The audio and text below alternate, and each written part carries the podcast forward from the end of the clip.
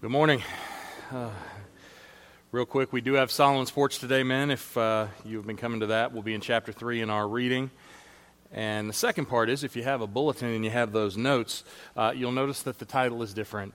The literary bug bit me the last couple days, and I made a Charles Dickens reference in my title. So, uh, the original title that I thought about on Thursday was Gospel Challenges, and that is most certainly what we're going to talk about today. Uh, but this kind of came to me in terms of we're really comparing the reaction of the gospel in two cities.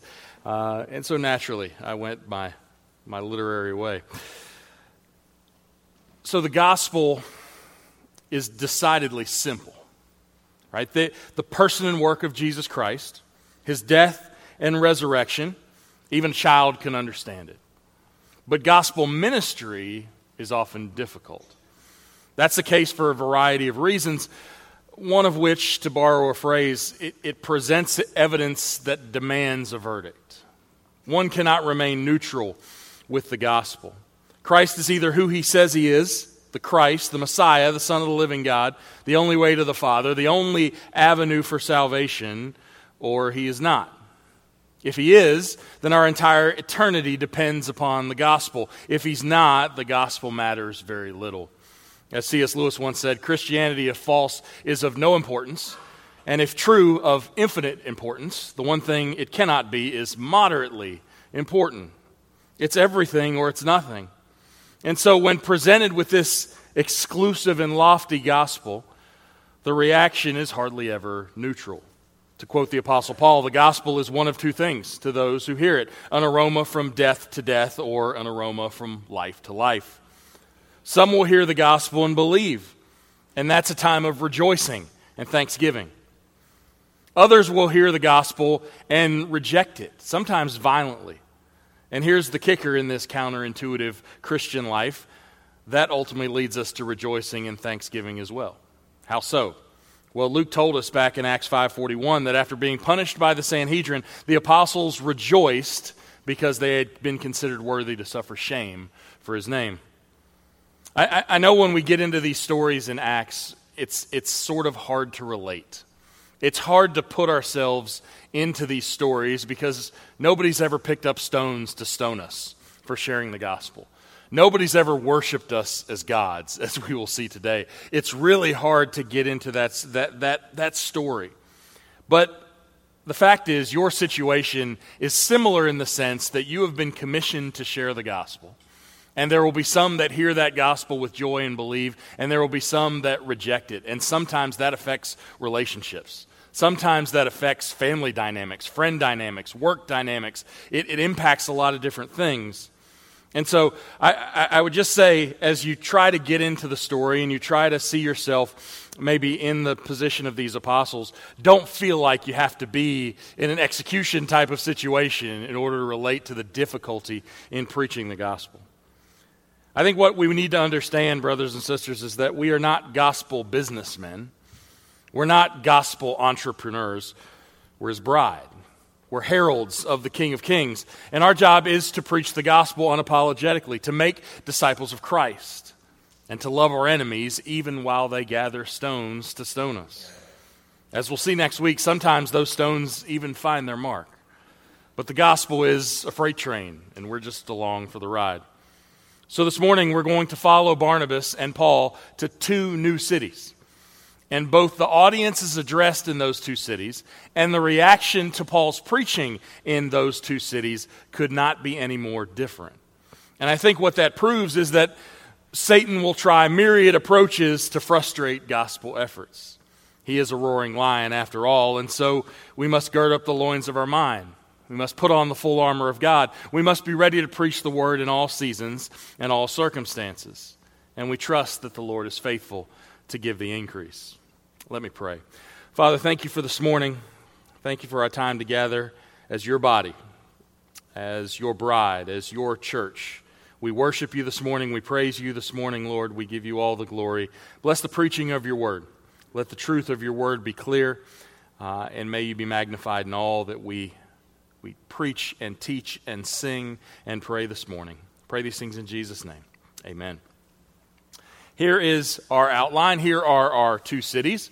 We will briefly be in the city of Iconium, uh, and then we will move on to the city of Lystra, and we'll talk a little more about what's going on there because there's a lot more detail in that city. But two cities, two very different reactions. By the way, the cities we are visiting, if you're trying to put this in the larger New Testament context, these are the cities that Paul will be writing to when he writes the letter to the Galatians. So if you think about the subject matter of Galatians and the law and those different things, now you can kind of see what he's been dealing with. Let me hook up my thing or I'll get tangled up. Pause. All right.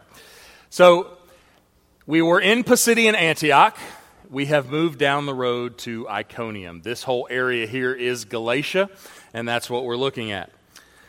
Remember in verse 51 of chapter 13, it says, But they shook the dust off their feet in protest against them, the men that had rejected the gospel, and they went to Iconium. So from Antioch to Iconium. Not an easy journey. Iconium is about 90 miles southeast of Antioch. It's located on a plateau about 3,300 feet in elevation. Just to give you a picture, this is just outside the city. So you can kind of see the layout. That church down there is St. Helena's Church. It was uh, apparently founded by the mother of Constantine when she traveled through the area in the fourth century.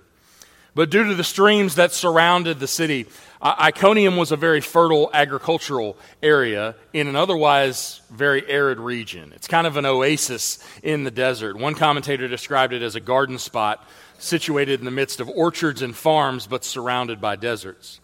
It, it, made its money with those orchards and with the wool industry. It's a commercial center, and more importantly, several major trade routes conjoin here. So many people are passing through this city. It connected Ephesus to Syria and Mesopotamia. If you're traveling that route, you would have gone through Iconium. According to Greek mythology, Prometheus and Athena recreated humanity there after a devastating flood by making images of people from mud and breathing life into them. I'm not sure where they got inspiration for that story, uh, but it sounds like plagiarism to me.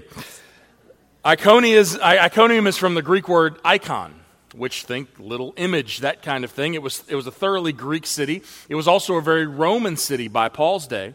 Uh, and of course, there was a Jewish population there as well. So, simply put, what Barnabas and Paul would encounter at Iconium was a cultural melting pot. It's a very diverse city. It was an ideal settlement in an otherwise difficult area. And there's, there's evidence that the city has been perpetually occupied. It's, if you're in this region, this is where you would live. Uh, the modern city is named Konya. It's the fourth largest city in Turkey today with a population of over 2 million people. Let's get to our text. Verse 1. In Iconium, they entered the synagogue of the Jews together and spoke in such a manner that a large number of people believed, both of Jews and of Greeks. So, this is Paul's first visit to Iconium, but it, later it's going to have the distinction of being visited by Paul on all three of his charted missionary journeys. Again, the pattern is very consistent major population center, straight to the synagogue. Okay? That's, that's the model to the Jew first and also to the Greek. Now, we read last week uh, and two weeks ago in chapter 13, in verse 46, what sounded like a very strong and definitive statement, a change in mission, if you will, when it says, when Paul said it was necessary that the word of God be spoken to you first, since you repudiate it, speaking it to the Jews, and judge yourselves unworthy of eternal life, behold, we are turning to the Gentiles. And you think, okay, well, is he done with the Jews? Well, no, because Paul never forgot the primary audience for the gospel. Just a reminder as Gentiles, we are beneficiaries of the new covenant, but that covenant was made with Israel. And so Paul honors and reaffirms that truth with his approach in every city. He, he enters on his missionary journeys and he goes to the Jews first and then the Greek. Paul never gave up on the Jewish people. In addition, at every synagogue, there would be God fearing Gentiles, which gave him an, an opening into the Gentile world. And the initial report in verse 1 is encouraging. A large number of people have believed, both of the Jews and of the Greeks. Ah, but we always get the other side, and that's verse 2. But the Jews who disbelieved stirred up the minds of the Gentiles and embittered them against the brethren. Not all believed. There's those two sides to the reaction to the gospel. And not only do those Jews who don't believe the gospel reject it, they basically put together a preemptive strike to stop the preaching of the gospel among the Gentiles. This is virtually identical to the situation we saw earlier in Pisidian Antioch. When it says they stirred up the minds, it's the same term used in chapter 13, verse 50. The NASB translates it there as instigated. The word embittered, they embittered them against the brethren. The Greek word is kakao. It means to render evil. It's the same word used in Acts 12:1 to describe the persecution of the church by Herod Agrippa. So this is serious business. The ESV, I like the translation, says they poison the minds of the Gentiles. They are poisoning the well for the gospel message. At least they are attempting to do that. Verse 3, interesting verse in the middle of all this. Therefore, they spent a long time there, speaking boldly with reliance upon the Lord, who was testifying to the word of his grace, granting that signs and wonders be done by their hands. This is an interesting therefore. It's, if this therefore followed verse 1, it would make a lot of sense, right? If it, if, it, if it read, in Iconium they entered the synagogue of the Jews together and spoke in such a manner that a large number of people believed, both of Jews and Greeks. Therefore, they spent a long time there. That would make a lot of sense. But it actually follows verse 2. The Jews stirred up the minds of the Gentiles and embittered them against the brethren. Therefore, they spent a long time there. That doesn't seem to be the rational approach. However, if we have a proper view of persecution, if we understand what persecution actually does to the church, I think it makes perfect sense. The power of the Christian witness is strengthened under trial. How?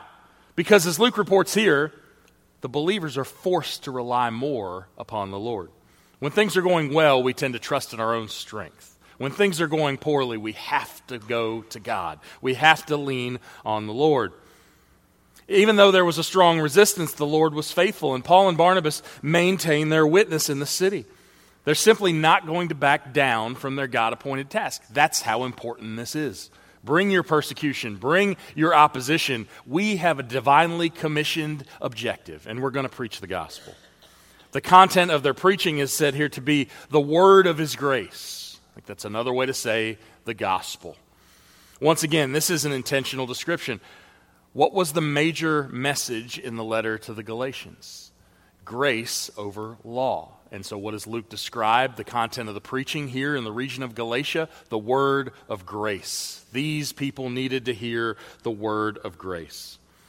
And to confirm that message and authenticate the, the ministry, what does the Lord do? He works signs and wonders by their hands. 2 Corinthians 12 12 says, The signs of a true apostle were performed among you with all perseverance by signs and wonders and miracles. And we'll come back to this in the next city as well. But what's the point of that? Paul is performing the signs of a true apostle. This is authenticating his ministry, making his identification as apostle unquestionable. Paul further confirms this miraculous activity in these cities uh, in the letter to the Galatians. In Galatians 3 5, he mentions signs and wonders being performed among these people. Verse 4 But the people of the city were divided, and some sided with the Jews, and some with the apostles. Well, we've talked about this in the past few weeks, but the gospel does what the gospel does it divides the world into those who have believed and those who are lost and unbelievers do what unbelievers have done throughout the book of Acts. Folks who otherwise have nothing in common will unite in opposition against the light of the gospel. Whether that's the Pharisees and the Sadducees, the Jews and the Gentiles, it, it, it's really an interesting thing when you think about it. They won't eat with one another, but they will come together to stand against the gospel. Unbelief produces strange bedfellows, does it not? Textual note here they are called the apostles. You go, wait a second, I thought there were only 12 of those. Well, here in 1414, both in this chapter, are the only times Luke uses the term apostles to refer to anyone other than the 12.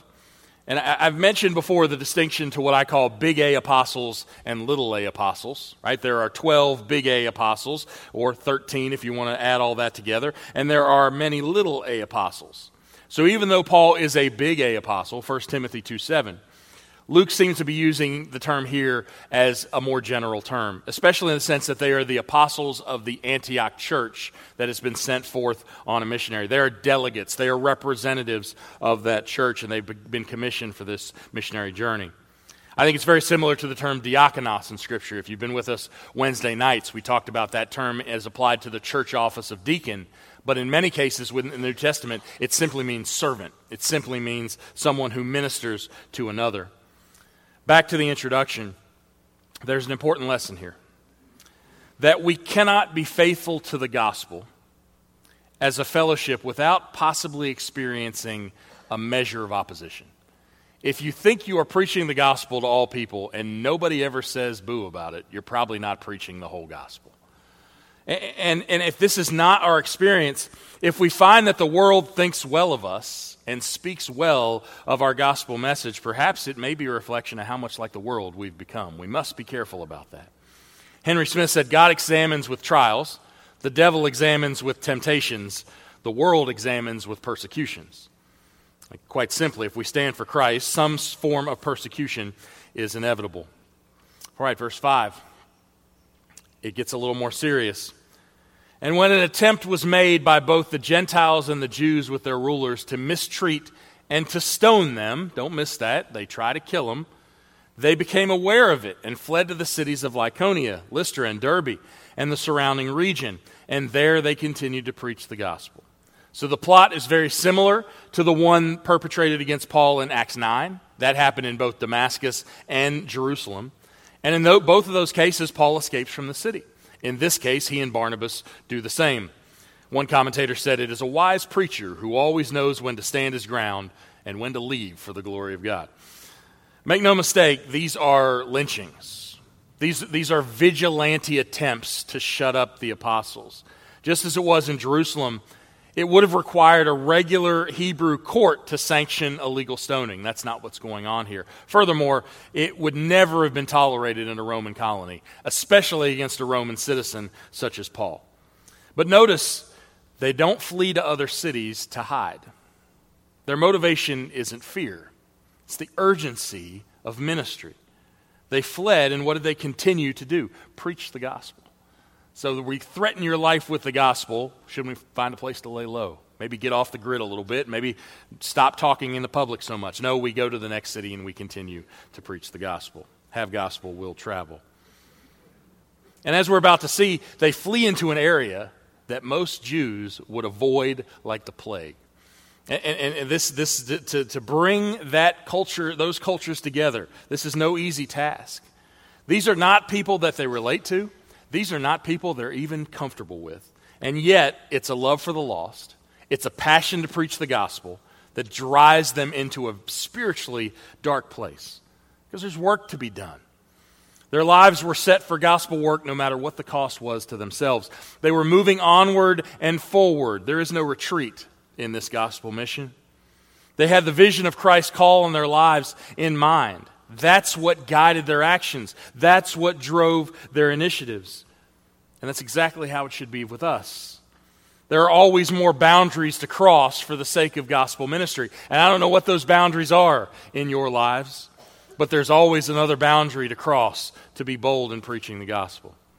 So they moved down the road to the city of Lystra.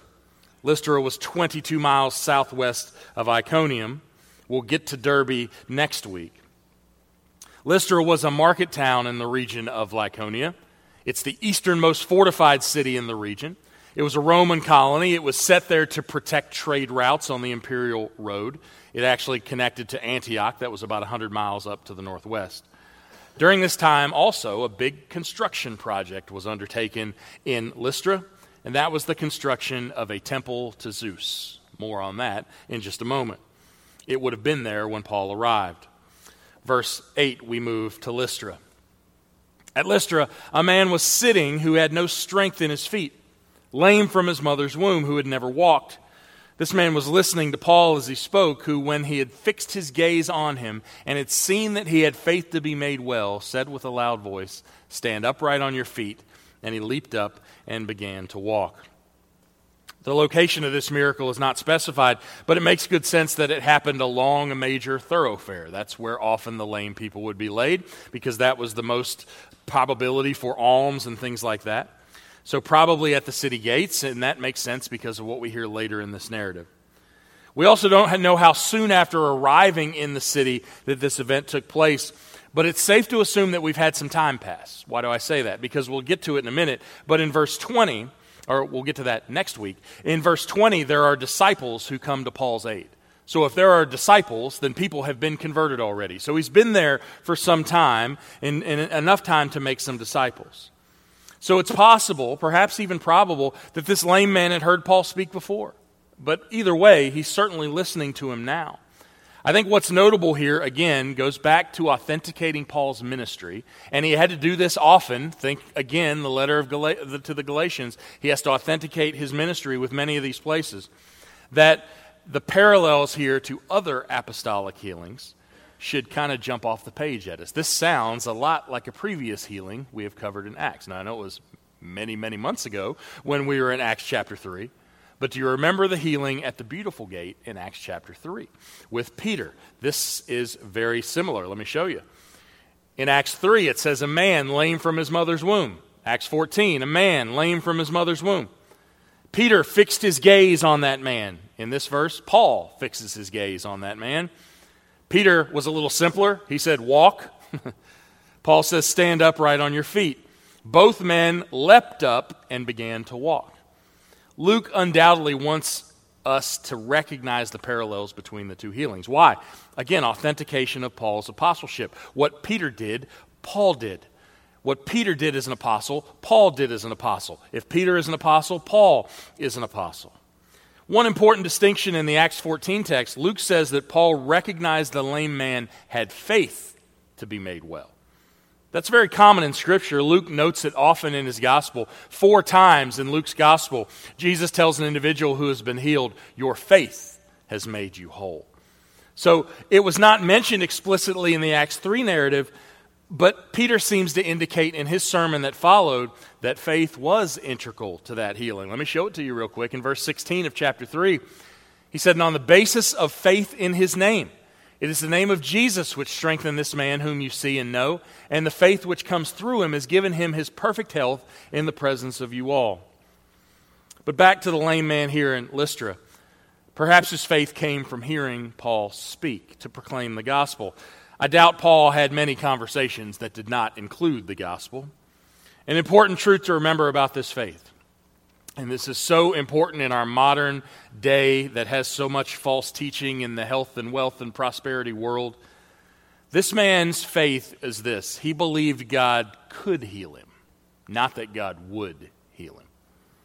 If we get that wrong, we either presume upon the grace of God or we relegate God to being our genie in the lamp, our in case of emergency break glass, our divine ATM machine that if we put the right pin in, He's supposed to give us our blessing. He's required to be at our beck and call. He's obligated to us. He's, he must deliver our desires on demand.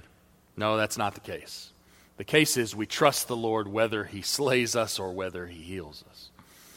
In any event, the healing here is told with the utmost brevity. Not a lot of detail here. Paul directs him to stand. The man immediately jumps to his feet, begins to walk about. I would think probably skip or gallop or whatever you want to say around the way. Cartwheels, perhaps. There's no mention of the name of Jesus or the power of God, but we've been reading the book of Acts. We have sufficient examples to know that the only one that could make a healing like this happen is Jesus. But a, a, a major problem arises here that Paul and Barnabas are now going to be forced to deal with. When people are focused on the miracles and not the message, it has the potential to go off the rails real quick. That these miracles are meant to authenticate the message. The miracles are not to make the miracle worker look great, it's to make God look great. Unfortunately, there is a fundamental misunderstanding. And this is quite the narrative, and let's spend some time there. Verse 11. When the crowd saw what Paul had done, they raised their voice, saying in the Lycaonian language, the gods have become like men and have come down to us. And they began calling Barnabas Zeus and Paul Hermes because he was the chief speaker. One thing before we get to the text apparently, there was no synagogue in Lystra because there's no record of them going to the Jews. This is also going to be the case when they get to Philippi later on.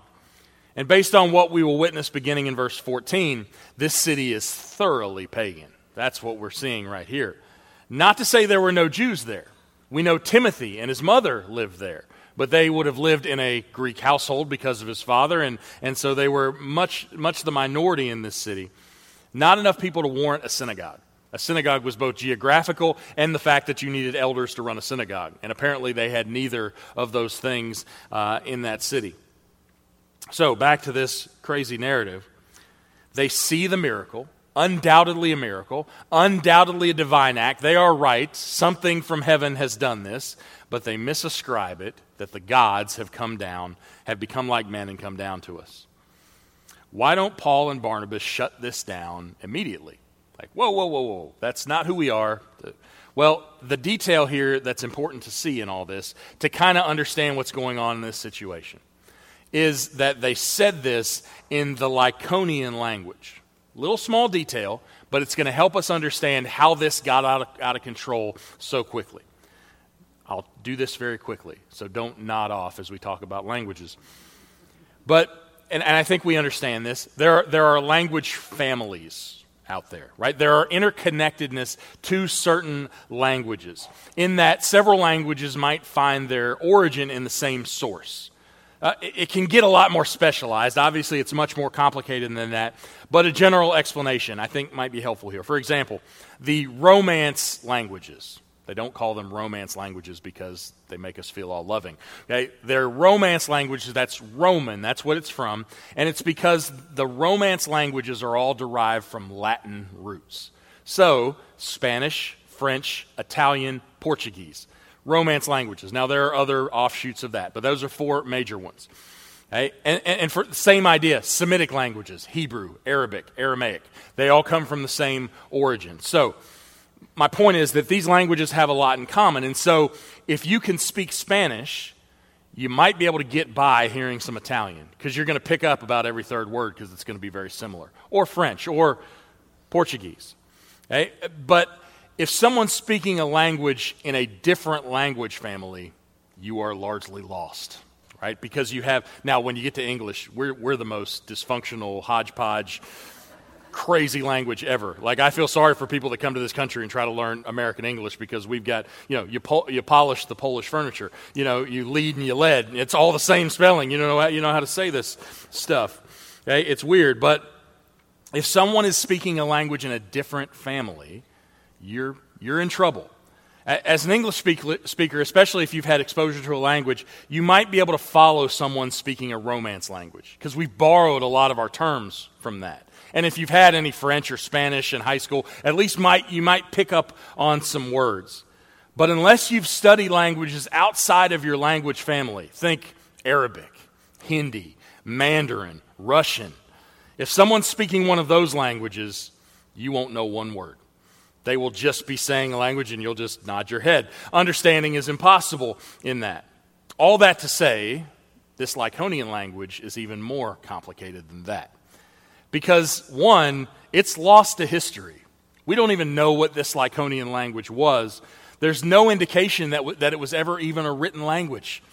So, this is entirely a regional language that was an oral language in transmission. So, if you didn't live in this area of the country, you didn't know anything. There are no common words anywhere. A historic language of a local native population, not used by outsiders. So, even for Paul, who spoke multiple languages, who is a linguist himself, this doesn't fit his linguistic categories.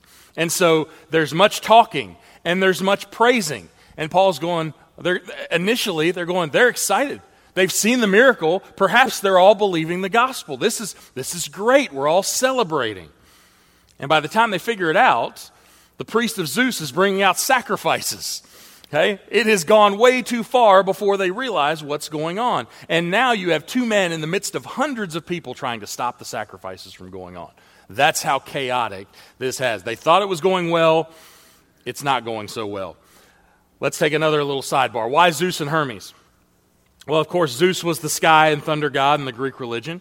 He's the chief god in that Greek pantheon. Hermes was the son of Zeus. He was considered to be the Greek god of trade. He served as the messenger to the gods. Think the little wings on the helmet. Okay, that's Hermes.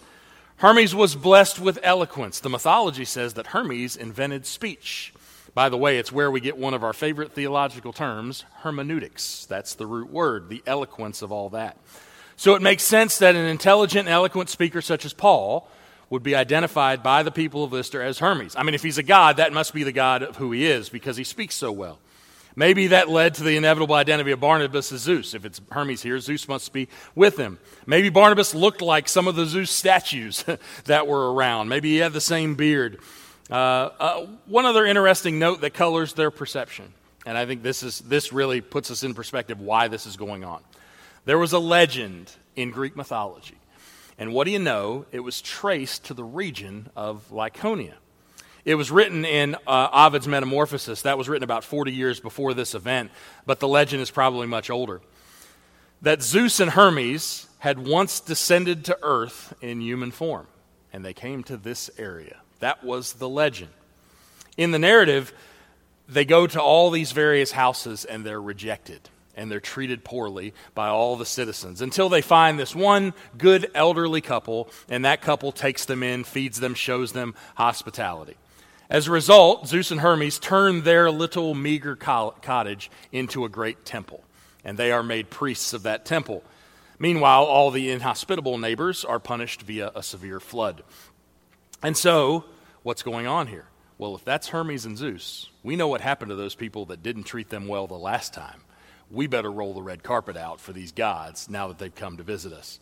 And so, uh, here's the other interesting part scholars for a lot of years once argued against the narrative uh, by claiming that this area would never have worshiped Greek gods. They're too far off the Greek path to have worshiped Greek, Greek gods, especially in Paul's day.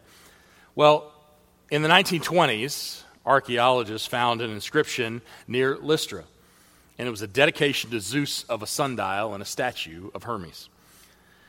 They kept digging the names of the dedicators are Lycaonian. A stone altar near Lystra is dedicated to the hearer of prayer, presumably Zeus, and Hermes. Another relief near Lystra depicts Hermes with the eagle of Zeus. Another stone carving shows Hermes with, guess who? Zeus. we don't need archaeology to believe the Bible, but boy, does it keep reaffirming the historical truth that's there. Anyway, back to the narrative, verse 13.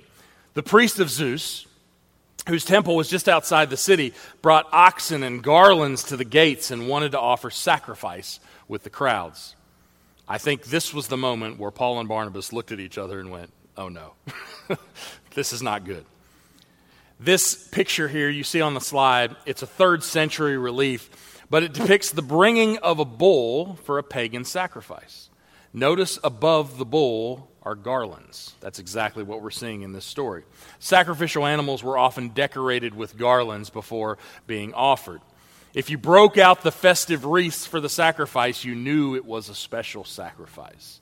So only the best for our visiting gods. And it would have been easy in the flesh, I think, even if you knew it was wrong, to revel in this for a moment, if you're Paul and Barnabas. It's ostentatious, it's crazy, but man, I'm, I'm being carried on the shoulders of a city. Makes you feel pretty important. In Iconium, it's interesting that Satan had fostered persecution to distract from the gospel. In Lystra, he takes a very different approach. One commentator said if Satan cannot de- derail Christian witness with persecution, he will try praise. Too much persecution has destroyed many preachers, and too much praise has ruined many others. Perhaps he can appeal to their ego, and perhaps that can derail the gospel message. But, verse 14, when the apostles, Barnabas and Paul, heard of it, they tore their robes and rushed out into the crowd, crying out and saying, Men, why are you doing these things? When Paul and Barnabas become fully aware of what's taking place, they take action. They tear their garments. Why does one tear their garments? Well, reasons in the Bible, we have a few. One is when someone mourns. You'll remember when David loses his sons, he will tear his garments. One is extreme distress. Joshua in Joshua 7, after they are defeated at the Battle of Ai, he and the elders tear their robes and then go to the Lord in prayer. It's also, and I think this is where it, where it comes home to this, in protest of blasphemy. Remember when Jesus says that he's the Christ, the Son of the living God. Caiaphas tears his robe. it was actually considered a requirement among Jews. If you were a Jewish person and you heard blasphemy uttered in your presence, you were required to tear your robes to show your disagreement with the blasphemy. This situation definitely falls into category three. Paul and Barnabas are not about to be associated with this blasphemous act, with this idolatry. No matter how much people would come and listen to the gospel, they're not going to attribute it to Zeus and Hermes in a sacrifice. I mean, just two chapters ago, we read about what happened to Herod when he allowed himself to be worshiped as a god. Paul and Barnabas will not make the same mistake. Now, once Paul gets the attention of the crowd, he's going to take the opportunity to not only stop the activity, but to preach a sermon of sorts as well. Right? That's what preachers do. Give us a microphone, if he had one at the time. We're going to preach a sermon. This sermon has the distinction of being the first sermon we come to in the book of Acts to an exclusively pagan audience. First time that Paul has ever preached to an entirely secular audience. By that I mean a polytheistic audience, a, a, a worldview with no knowledge of God, no knowledge of the Hebrew Scriptures. I, I, think what we see here is a shorter snippet, a preview of the more developed sermon that Paul will deliver at Mars Hill in Acts 17 very much the similar audience, but he has, he has a little more formal setting there.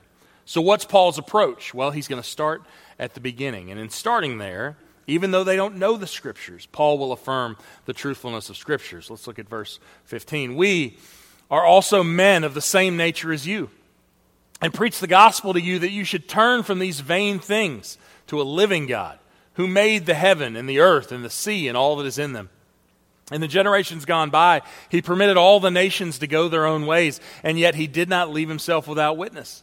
In that he did good and gave you rains from heaven and fruitful seasons, satisfying your hearts with food and gladness.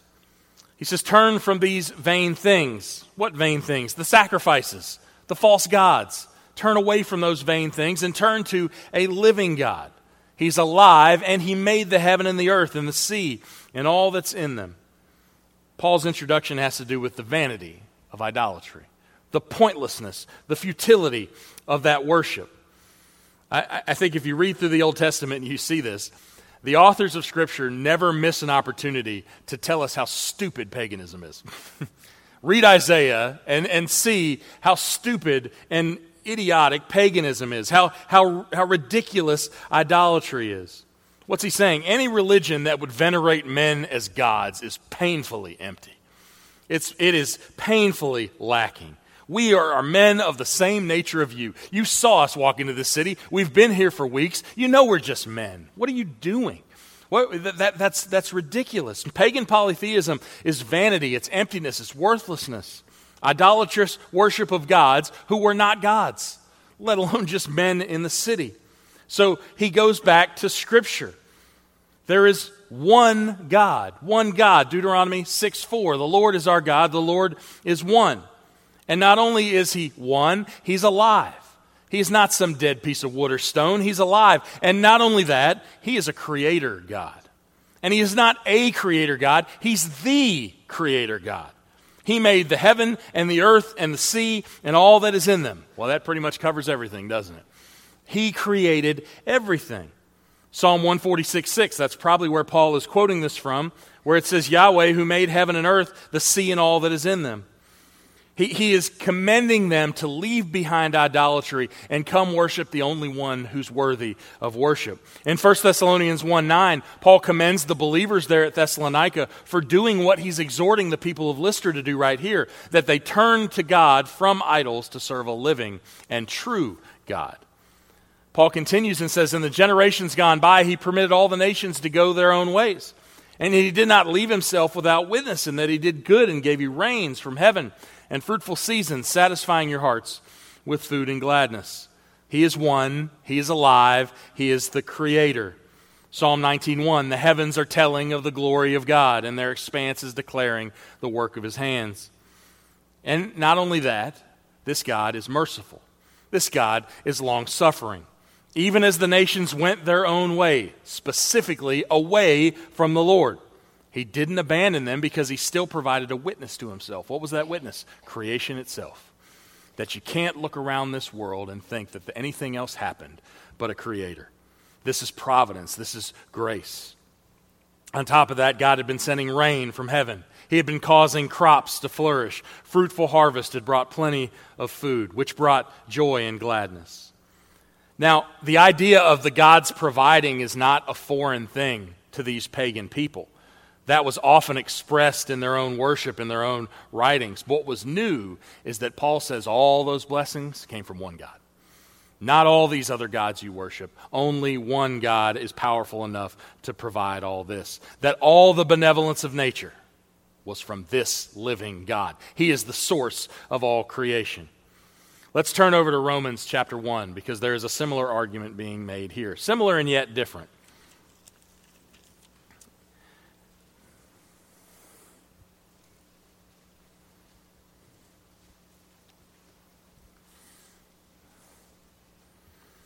Now, this is a familiar passage to many of us.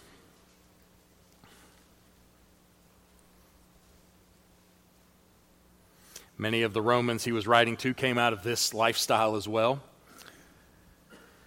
And he says in verse 18, For the wrath of God is revealed from heaven against all ungodliness and unrighteousness of men who suppress the truth in unrighteousness, because that which is known about God is evident within them, for God made it evident to them creation, what's around them.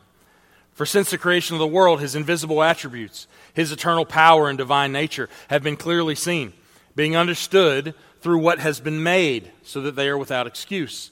For even though they knew God, they did not honor him as God or give thanks, but they became futile in their speculations, and their foolish heart was darkened. Professing to be wise, they became fools, and exchanged the glory of the incorruptible God for an image in the form of corruptible man, and of birds, and four footed animals, and crawling creatures. What did he just elucidate?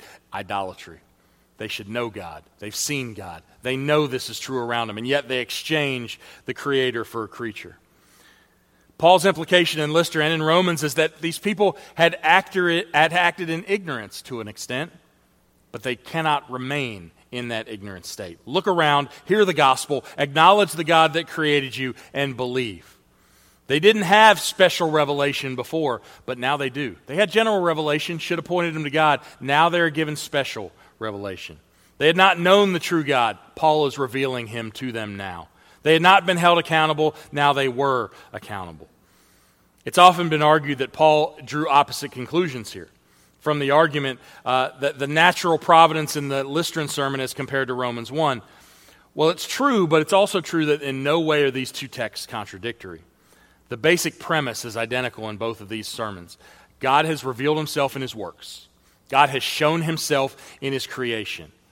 The, the context and the application are different because in the speech at Lystra and at the Areopagus in Acts 17, Paul used the argument from creation to build bridges, to say there is a God you can worship. Remember in Acts 17, he says, I see you are a very religious people. You want to worship. Let me show you the correct one to worship. While they may, have never heard of God before, they had seen him in his providential works of nature. In Romans 1, Paul is seeking to establish humanity's responsibility before a just God. The Gentiles could not claim that they had no responsibility because they had received no direct revelation. They had received revelation in God's providence, in creation, in providing crops. And they had perverted that revelation by worshiping nature. The, the Gentiles were thus without excuse. That's Romans 1.20. We simply don't know how Paul would have moved here because the, the sermon gets cut off. We don't get the rest of it. But if we went to Acts 17, we see what he says in that sermon, and I think that lines up perfectly with Romans 1. In Acts 17:30, he says, having overlooked the times of ignorance, God is now declaring to man that all people everywhere should repent. You cannot go on in your ignorance. You now know you must repent to the living God. Verse 18. Even saying these things, with difficulty they restrain the crowds from offering sacrifice to them. Pagans can be stubborn in their pursuit of idols. It must take a whole lot of effort to prevent this from happening. Remember, two men in the midst of hundreds, and they are excited and they are passionate and they are celebrating. You know, no amplification system. They have to shut this whole thing down. However, as we will see next week, by shutting down man centered worship, they're going to set the condition for the pagans in the city to turn against them. This is it, that these people thought they had a picture of God Zeus, Hermes, however they want to describe that, and they were excited about the miracle And they wanted to honor Paul and Barnabas. And Paul and Barnabas says, No, no, you're not allowed to set the parameters for God's worship. He does that. He must be worshiped in spirit and truth. He must be worshiped in the right way. You're worshiping wrong, you are in sin. And when you tell somebody that, that tends to bring opposition. And that's what we will see next week. The whole city that loves them and wants to carries them through the city and wants to offer sacrifices on their behalf will now want to stone them in a couple verses. One saved by the gospel worships his Savior, but one saving himself goes back to worshiping himself. So, in conclusion, let's talk about worship, which necessarily, I would say, brings us back to the gospel that we talked about at the beginning. Question What is worship that is not centered on God? It's not a trick question, it's not worship. there are only two options in worship one that exalts God and one that exalts man. And here's the thing man centered worship might be exciting, it might be emotional, might be informative, but it's not worship. Here's the problem, though every gathering that mentions God claims to be God centered in worship. Everybody thinks they're God centered in worship. These worshippers of Zeus and Hermes thought they were God centered in their worship. God centered Christian worship is the only legitimate form of worship why? Because our God is the only one who is worthy of that worship. A little etymology might be helpful here. A lot of language today. Bear with me. The English word worship comes from two old English words. The first word is worth, or it's pronounced a little differently than that, but that'll work for our purposes. Worth and skip or Skype or become ship in modern English, which means something like shape or quality. So we can see the Old English word ship in modern words like friendship or sportsmanship or championship. That's the quality of being a friend. It's the quality of being a good sport. It's the quality of winning a championship. So, worship, more appropriately, is worthship. It's the quality of having worth or of being worthy. So, we worship the Lord not because we feel like it, not because we think he's a better option than other gods, but we worship him because he alone is worthy. We draw near to God in worship. We ascribe glory to his name.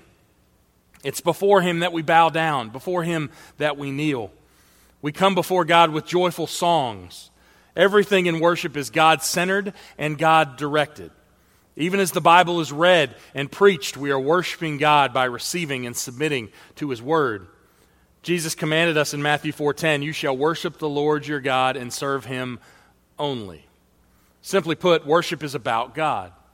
But understand, it's not about God as an abstraction. We, we sometimes fall into this philosophical trap, and God becomes sort of an idea.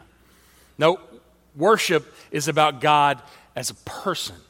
Not a little p person like us, but a big P person. He is real, He is alive, He has being. We're drawing near to Him not only that we might glorify Him, but also enjoy Him and enjoy Him forever.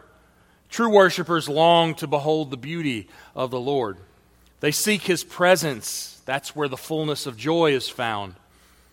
We're like the deer who pants for the water, thirsting for God. The God we seek is alive, He's real.